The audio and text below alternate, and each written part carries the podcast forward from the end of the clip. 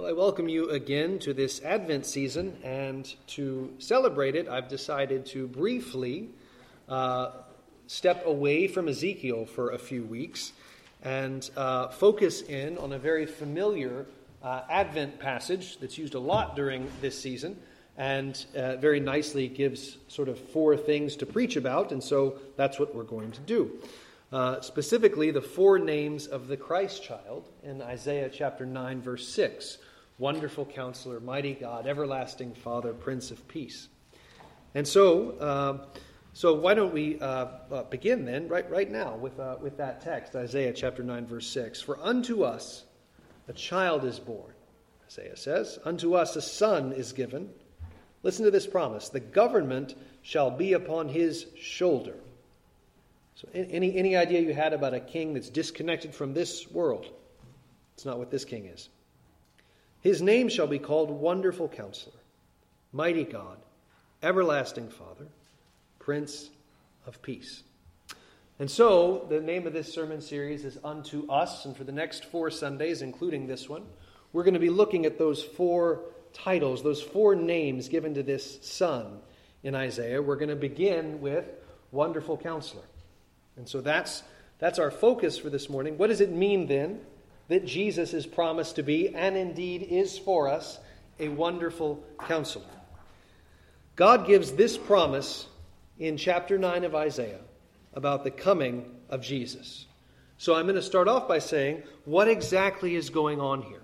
And what exactly is the context of this promise? It's important we know that. And for the next four weeks, what I'm going to do is, is I'm going to start off with Isaiah 9, verse 6, and then again go back and look at the context, and then kind of move back and forth then uh, between these two, between the, the, the title and what was going on that necessitated that God's people hear these four names, hear these four promises about who this magnificent son would be. And so, what is happening in Judah? Well, the good news is for all of you, we've been in Ezekiel long enough for you to know exactly what's happening in Judah at the time and that is things are not good. They're engaging in the very sins that eventually send that first group, of which Ezekiel was a part, into exile. And so, what is happening in Judah? I'm going to make a few observations for you just from uh, about chapter 2 of Isaiah to about chapter 8. Just a few brief observations to get some context and to get our footing. So, first, Isaiah chapter 2, verses 7 and 8. What I want you to notice is that Judah was prosperous. The land is filled with silver and gold. There is no end to their treasures. They've got horses, they've got chariots, and their land is filled with idols. They bow down to the work of their hands, to what their own fingers have made. So you have a prosperous people swimming in idolatry. Right? Do I even need to make the modern connection? Let's just pretend I did.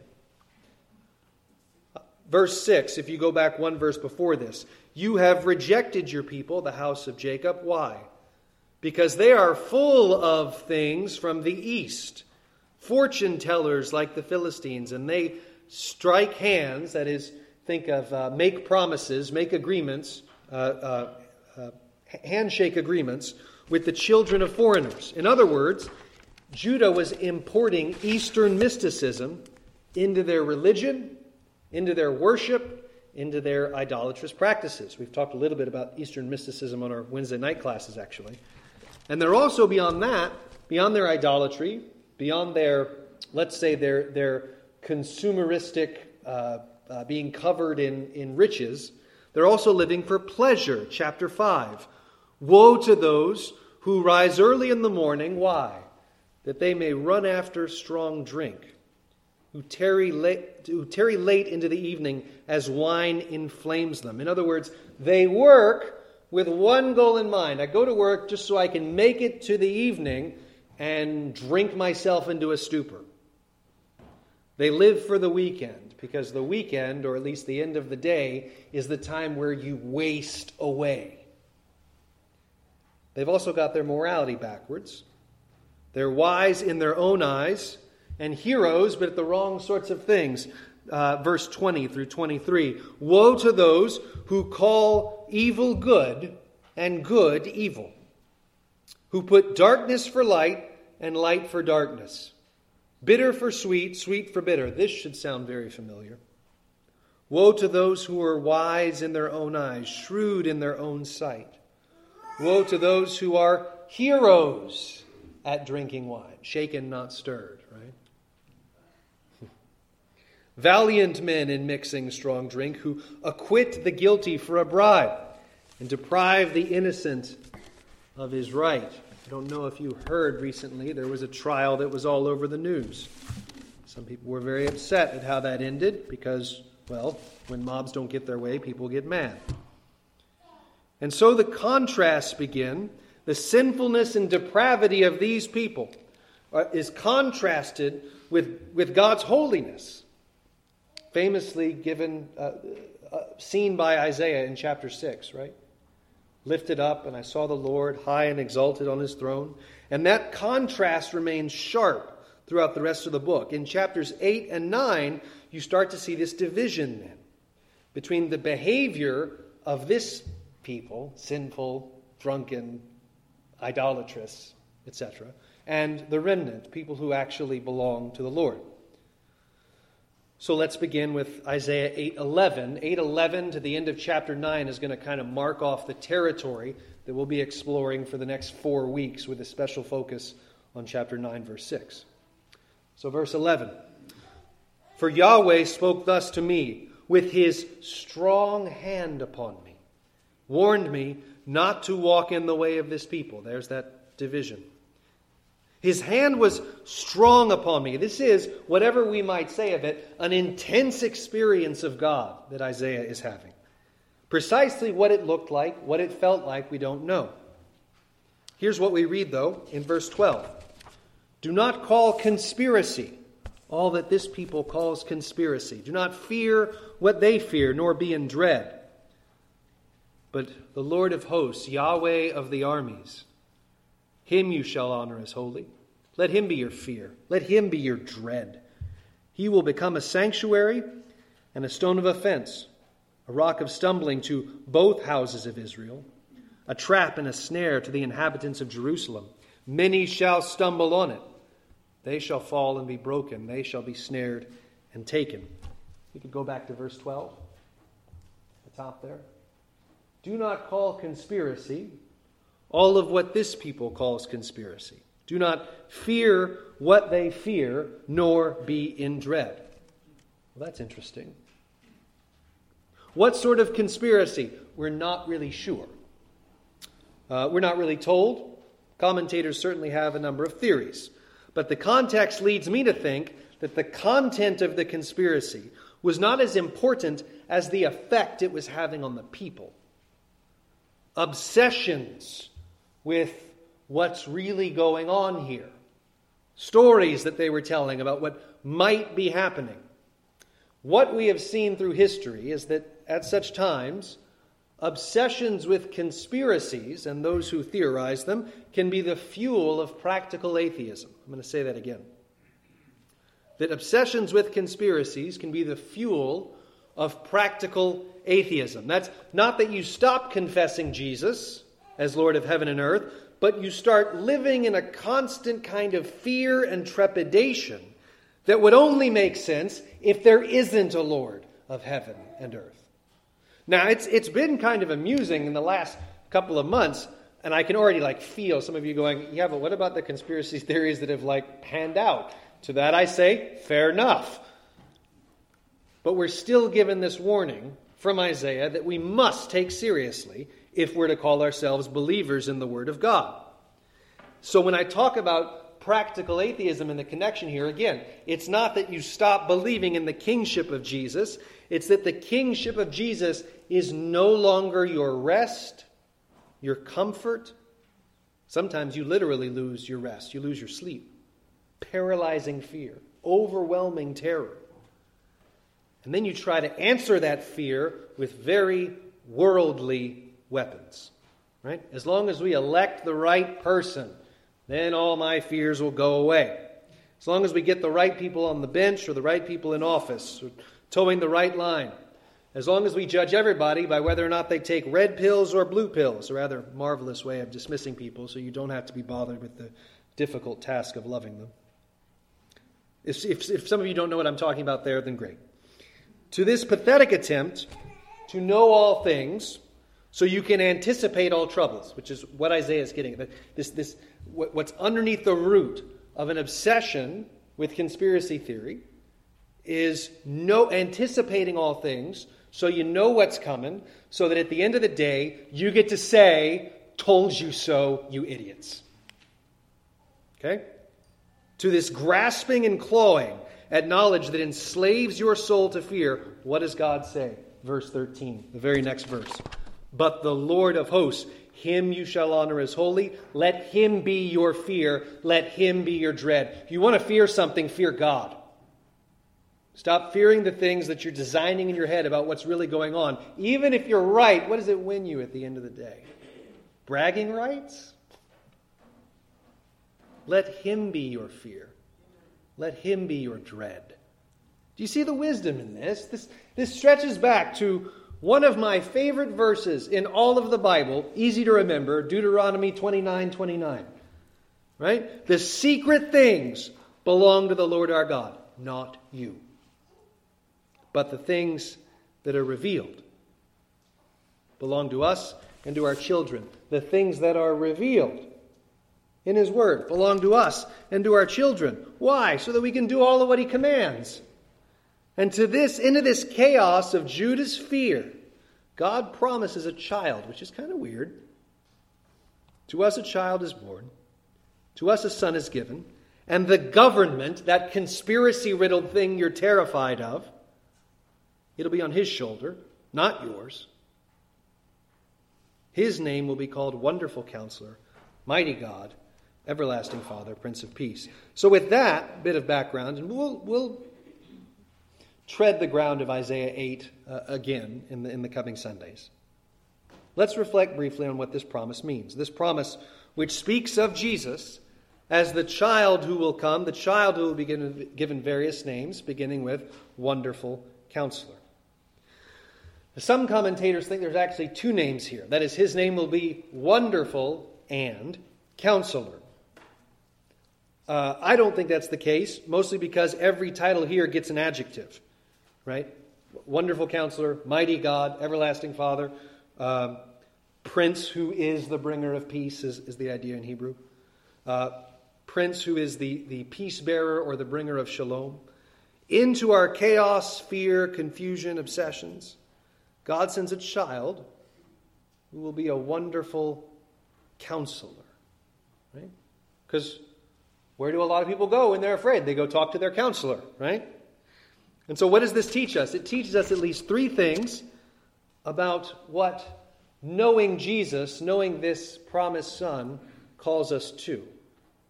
First, we're called to wisdom. That's the counselor part. Second, we're called to wonder. That's the wonderful part. And then third, we're called to worship. Okay? So we're called to wisdom, we're called to wonder, and we're called to worship. First, we're called to wisdom. The Bible is full of calls, commands, invitations to be wise and to have wisdom. Uh, in Proverbs, there's this command go and get wisdom, which immediately has to mean okay, that means it's something I can get, something I can acquire. In Proverbs, wisdom is portrayed as this woman calling out to people, inviting them in. And many things in this world appear to us to be wisdom, in fact, they are foolishness. That's what Proverbs is all about, right? This, this distinction between wise man and foolish man. I'm going to give you three examples that I think are loosely kind of connected to our text here that we can see in Isaiah's day, that we can certainly see in ours. Put that up, please. So, three things. Wisdom, and I, I think these are wrong understandings of wisdom. Wisdom reduced to learning. Now, wisdom is not less than learning, it's just a lot more than that.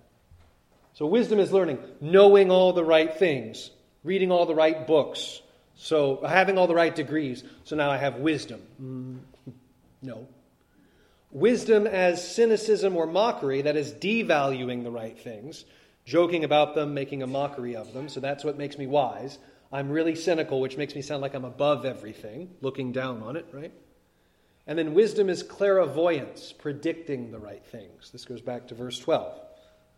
This is Israel's problem. Again, let's, let's go there, right? The Lord spoke to me and said, Don't call conspiracy, all this people calls conspiracy. Don't fear what they're afraid of. Don't share their dread. Our flesh is very often obsessed with what's really going on here. And we want that knowledge more than we want to trust God with whatever He has. This is precisely what Israel was doing. If we go back to verse 19 in chapter 8, what are they doing? Next one? Yep. And when they say to you, Inquire of the mediums, the necromancers who chirp and mutter, should not a people inquire of their God?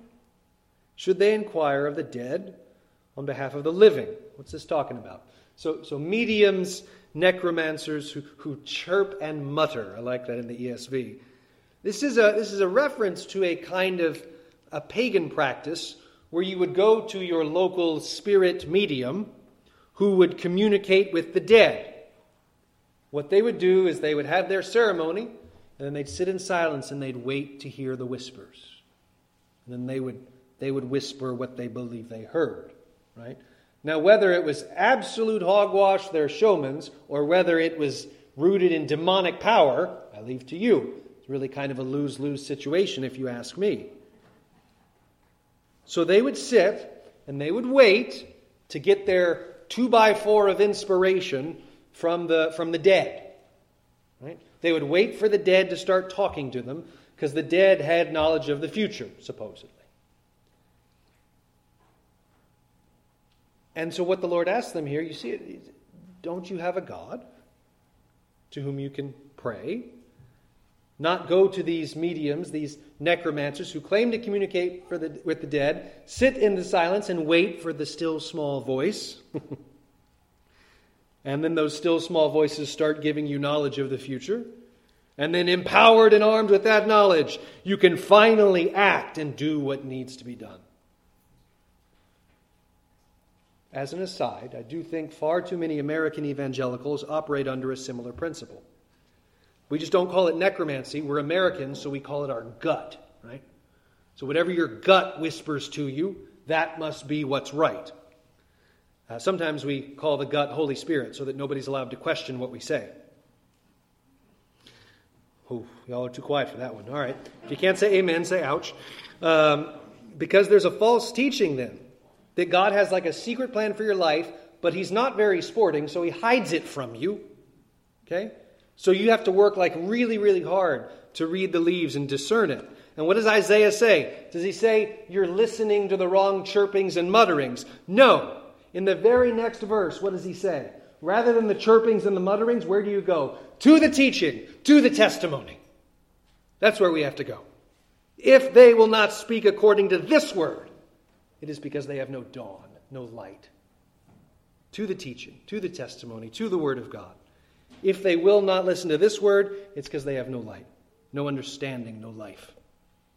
Are you beginning to see why Isaiah decides to warn them about well, false ideas? I mean, he calls them conspiracies. Because if you think it's your job to listen to the whispers, to figure out all the secret stuff, it's not a big leap to think it's also your job to decode Satan's plan. Let me say that again.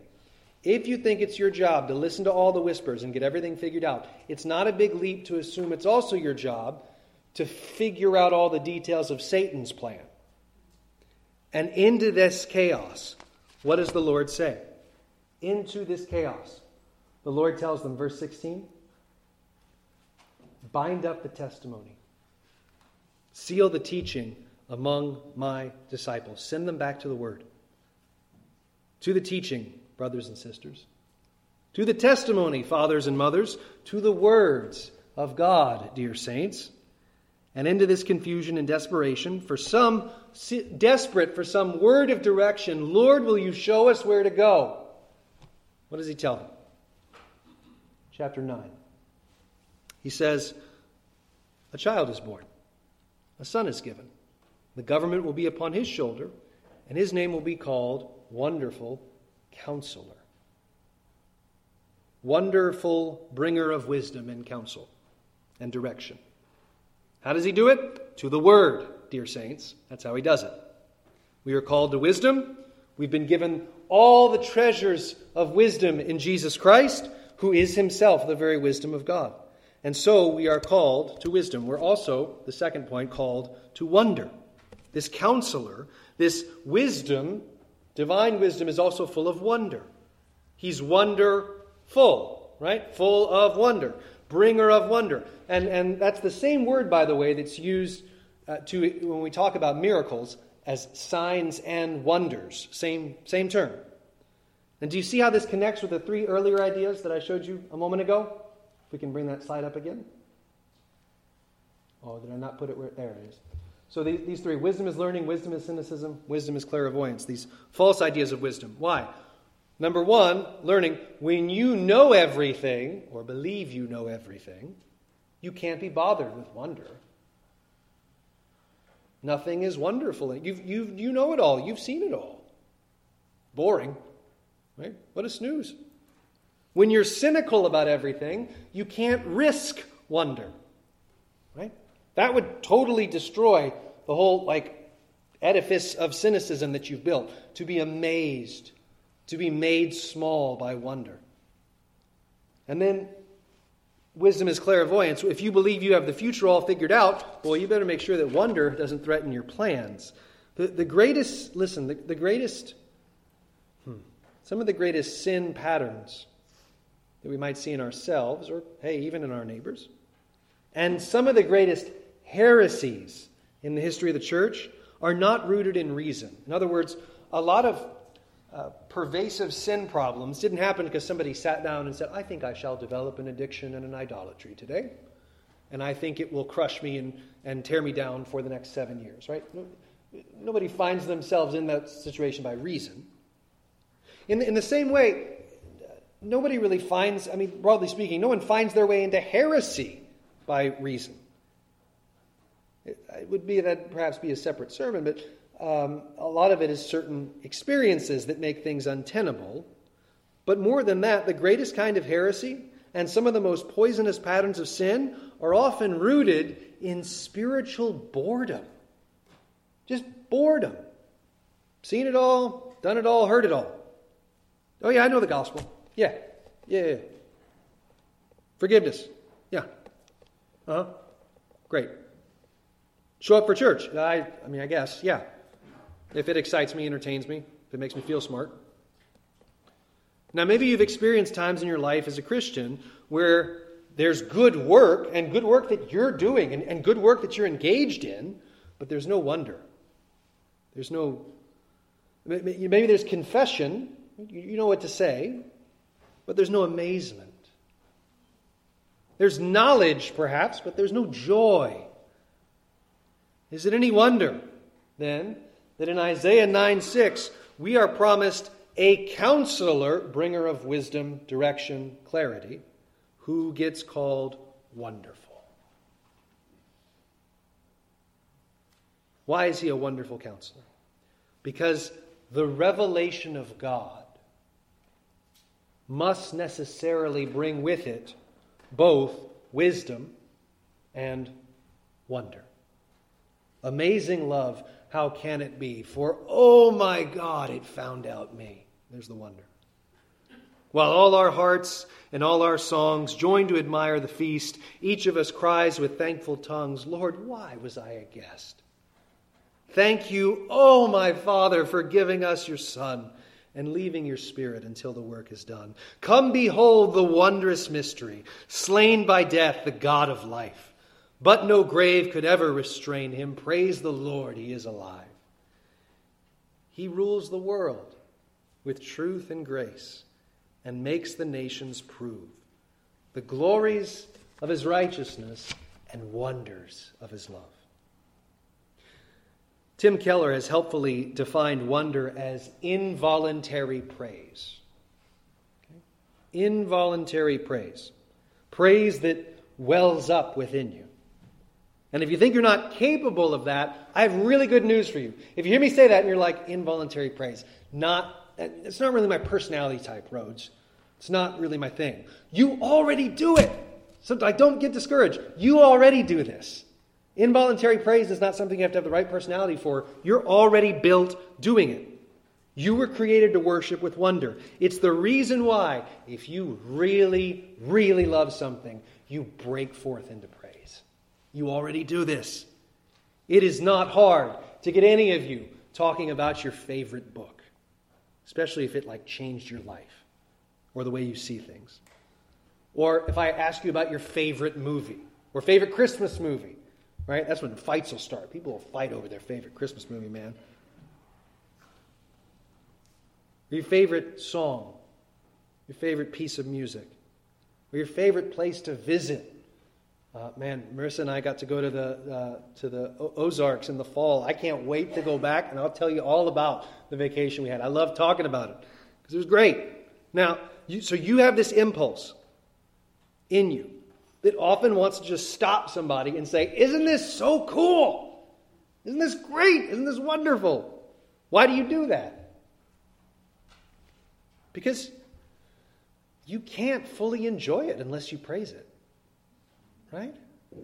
I mean, we, we praise what we enjoy because that's what kind of like completes the enjoyment. It, it doesn't just express the enjoyment, it completes it. Imagine again your whatever, your, your favorite book, your favorite movie, your favorite song, your favorite place to visit. Now, imagine you can never talk about it to anyone ever again. Well, that's lousy. Doesn't it lose something?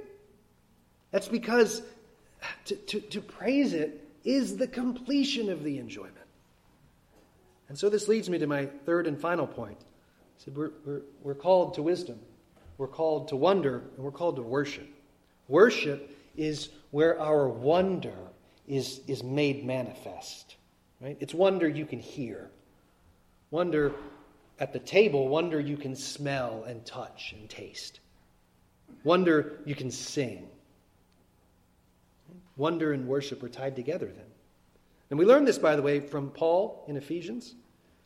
When he starts teaching, excuse me, I say Ephesians, well, Ephesians too, but as well, but I, I actually meant Romans. Paul, Paul starts teaching in Romans, okay? Very familiar passage to many of you.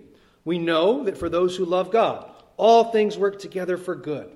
Solid theology, right? Yeah. For those who are called according to his purpose. Some more good theology. Now, here's, here's, here's an avalanche of good theology. Those whom he foreknew, he also predestined to be conformed to the image of his Son, in order that he might be the firstborn among many brothers. Those whom he predestined, he also called. Those whom he called, he also justified. Those whom he justified, he also glorified. Theology, theology, theology. What shall we say to these things? If God, if that God is for us, who can be against us? Right? So you have theology, what theologians call the golden chain of redemption, this, this uh, elected, predestined, called, justified, so on. Which leads to what? Doxology. Wonder. What, what shall we say to these things? What are you, what are you going to say to that? Isn't that wonderful? Predestination, election, eternal security, the stuff that makes us puzzle and argue is the stuff that makes Paul want to sing. I think, I think we go wrong if we just turn this into arguments. We like to, you know, like to puzzle and we, we wrestle with election and we wrestle. Paul's over here worshiping while we're puzzling and wrestling with election, right? want to be more like Paul. And this is what we try to do at Christmas, right? We try to, we try to recapture a sense of wonder. Wonder that God would become man veiled in flesh, the Godhead see. Hail the incarnate deity. Wonder that God's Son would take my sin on himself in order to forgive me. Now, I know for some of you, talk of wonder is actually a pretty significant point of struggle. If I were to, because if I were to paraphrase, if I were to put the sermon into one sentence, and if, if I were to use this sentence, if I were to say, this sermon is, come and be gripped by the wonder of the gospel, you would hear that as a terrible word of law. It's like the wonder components in your soul have like short circuited. Now, first, I'm just going to remind you what I said a moment ago. Be encouraged. You already know how to do this. You already do it. And don't, so don't flip that into a guilt. Oh, I, I do this with, uh, you know, whatever, whatever it is you love. I do this with my favorite Christmas movie, but I, I struggle with it at church. Okay, all right. Get over it and take heart that your soul knows how to do it. Okay? The, the, uh, the, the codes are there, the pathways are there. All right? So, what activates wonder in you? Think about that. Why is it that I get so excited about this movie, this book, this song, this place that I go, this event in my life? Okay, figure that out. What is it that, like, rouses your, your joy, your, your thrill, your wonder? Get a hold of that and use it as a kind of anchor. Okay, apparently I am capable of wonder. Cool. And I know how.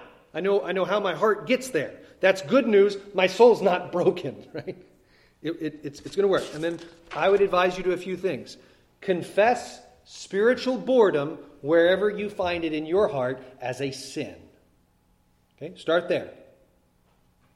Lord, I confess my boredom with things that ought to delight me forever. Okay? Confess wonder as a longing. Lord, I, I want th- these aspects of my heart to be activated, as it were. It, I mean, whatever words you can find to use to express that. And then what? To the Word, to the testimony.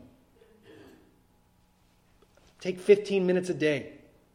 Start meditating on the Scripture. If you don't know where to start, start with Isaiah 9 6. For the next four weeks, meditate on these names. What does it mean that He's the wonderful counselor? Why a mighty God? Why do I need an everlasting Father? What does Prince of Peace mean? Next, check your inputs. By, by this I mean if you use headphones, what's going through them? If you use speakers, what's going through those? If every voice in your life that you're tuning into is God's just missing. Okay? So, whatever it is uh, music, podcasts, uh, TV shows, cable news okay? if God's just not there, that can explain quite a lot as to why your heart is thrilled by everything except God. Next, I would say use old hymns because they there's like there's freight and and and capital there to thrill your heart. Use good books. I mean, two that came to my mind would, would be Mere Christianity. That was a great help to me to, to renew a sense of wonder. And then John Piper's actually written one called When I Don't Desire God How to Fight for Joy, a very helpful one. And finally, don't give up. Just don't give up. It may take a couple of days, might take a few weeks, might take a few months. Don't give up. Spend time meditating on the Word. Drill down into it. Savor it, cherish it until you're pondering it involuntarily. You will find when you start doing that that you've never done it. Some of you will find that. Maybe it'll take a little time, maybe a little more time than you'd like. Don't give up. Eventually, though, involuntary praise comes. It does. You will be heartbroken by glory, but not because it's sad, rather, because it's wonderful. In the name of Jesus, amen. Let's pray. Our Father, we thank you that you have called us to wisdom, you've called us to wonder, and you've called us to worship. Help us then to grow in these things, to grow in wisdom together to grow in wonder together, to grow in worship together.